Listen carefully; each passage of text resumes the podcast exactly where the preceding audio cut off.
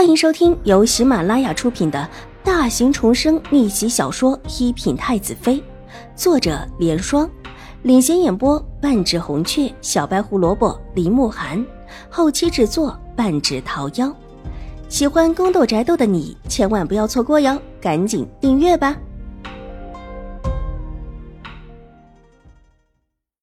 第九百七十七集。从青儿的角度可以看到，下面平坦的路口传来说话的声音。那边有一家茶肆开在十字路口，来过玉回庵的人都知道这件事情。青儿上下山不知几许，当然也清楚的知道有人声，而且还有笑语声。再加上山路就要结束了，心里自然会生出懈怠之意。就算是再有经验的马夫，这时候也会松了一口气，放松下来。但异变就在这个时候产生，拉着马车的马突然之间就奔跑起来，转弯角就在前面。青儿脸色大变，手中的缰绳蓦地拉了出去，身子飞快地往边上落去，几丈的距离转瞬即到。若不是青儿一直准备着，即便他也是逃不过的。更何况紧闭着的车门里的人。马匹带着马车翻出了那个弯口处不大的悬崖，巨大的声音早已经惊动了路下面茶肆中的人，许多人跑了出来，愕然地看着马车连翻着往下坠，一个个瞪大了眼珠子，吓得倒吸了一口冷气，连话也说不出来。快，快，下面是个水潭，快救人！有知道地形的大叫起来。因为已是下山口处的最后一个弯口，许多人闲来无事也曾经往这里望过，甚至有在下面茶肆喝茶之人，还曾经的绕过去赏过这一段的景。下面是一处不是很高的悬崖，崖下是一个湖泊。如果行人从这里掉下去，其实是不会死的，水势可以挡住下降的趋势。但现在是连人带着马车翻下去。入秋的气候，晚上还是很凉的。如果有人关在车门里掉落下去，必死无疑。从这里绕过去要半个时辰了，哪里会来得及？有人也反应过来，感叹了一声：“也不知道是谁家的马车，怎么就不看清楚路面，居然就这么冲了下来？可不是，有会水的吧？会水的去看看，纵然救不了人。”能说个诗也是善心的。这话说的不错，已经有人从路后面转了过去。那里还有一个丫鬟，好像是从马车上摔下来了。有眼尖的看到青儿从马车上跳下来的一幕，大声的呼喊道。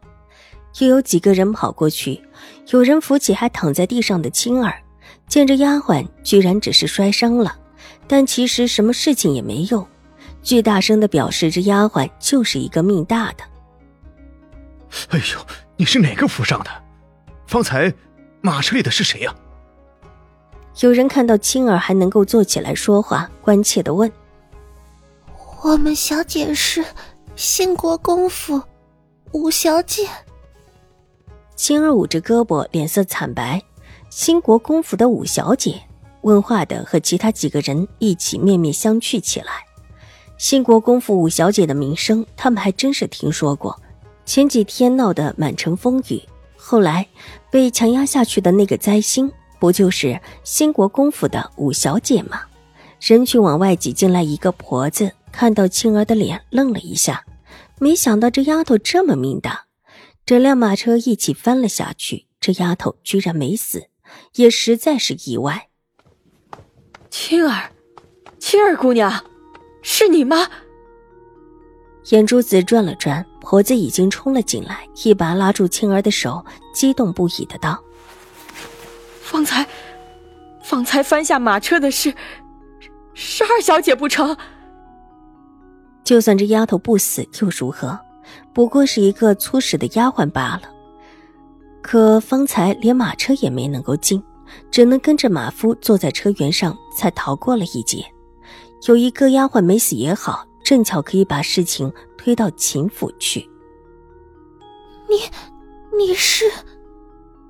青儿已经被众人扶到了下面的茶肆里坐下，有人替她倒了一杯茶过来。她喝了一口才缓过来，只是脸色依旧很惨白，整个人瑟瑟发抖。显然这丫鬟是吓坏了。其实，这种事别说只是一个小丫鬟，就算是一个男人也会吓坏。当着面，那辆马车就这么的翻了下去。眼下不用说，这小丫鬟是唯一的活口了。我是秦老夫人身边的，之前上山说秦老夫人病着了，二小姐才下山的。没想到，我这里只是稍稍休息了一下，二小姐就出了事。现在，可可怎么是好啊？老夫人若是知道二小姐出了事，怕是怕是连命也会搭上去了。婆子抹起眼泪来，蹲到了青儿的面前，看起来极是慌乱。她这番话倒是把事情的前因后果都说了个清楚。许多人方才还在惊讶，这种时候，这位兴国公府的五小姐为什么下山？昨天才下的雨，山路崎岖，而且还路滑，这会儿天色又昏黄，谁会这么作死的下山？却原来另有缘由。是这位小姐担心自家祖母的病，才会如此的，倒是一个孝顺的。有人窥探起来，觉得这位小姐可真是一个良善的，可就是红颜薄命的很。莫不是这灾星灾的不是别人，反倒是她自己？是，是大小姐派你来的吗？青儿困难的道，目光看起来有几分呆滞，经历了方才的事情。被吓得呆滞了，也很正常。我我不。活子眼睛转了转，一时间不知道青儿说的是谁。他明面上的主子当然是秦玉茹，但实际上私下里却被邵颜如给收买了。大小姐，邵大小姐，大小姐，秦大小姐。青儿困难的转过头，眼巴巴的看着婆子。眼睛里落下了眼泪，脸色惨白若雪。为为什么要这么对付我们小姐？这话说的没头没脑，婆子却是慌了。邵大小姐，又岂是可以拉出来的？是我们大小姐，不是邵大小姐。这事儿跟邵大小姐没关系。婆子伸手拉过青儿的手，一边安抚她，一边低声解释。是，是邵大小姐，肯定是邵大小姐。她，她之前不喜欢我们小姐。马车，马车被动了手脚，方才马突然之间跑了的。只有献国公府的人才有可能，可能动手。周围的人都停下了说话声，愕然的看着青儿和婆子。本集播讲完毕，下集更精彩，千万不要错过哟。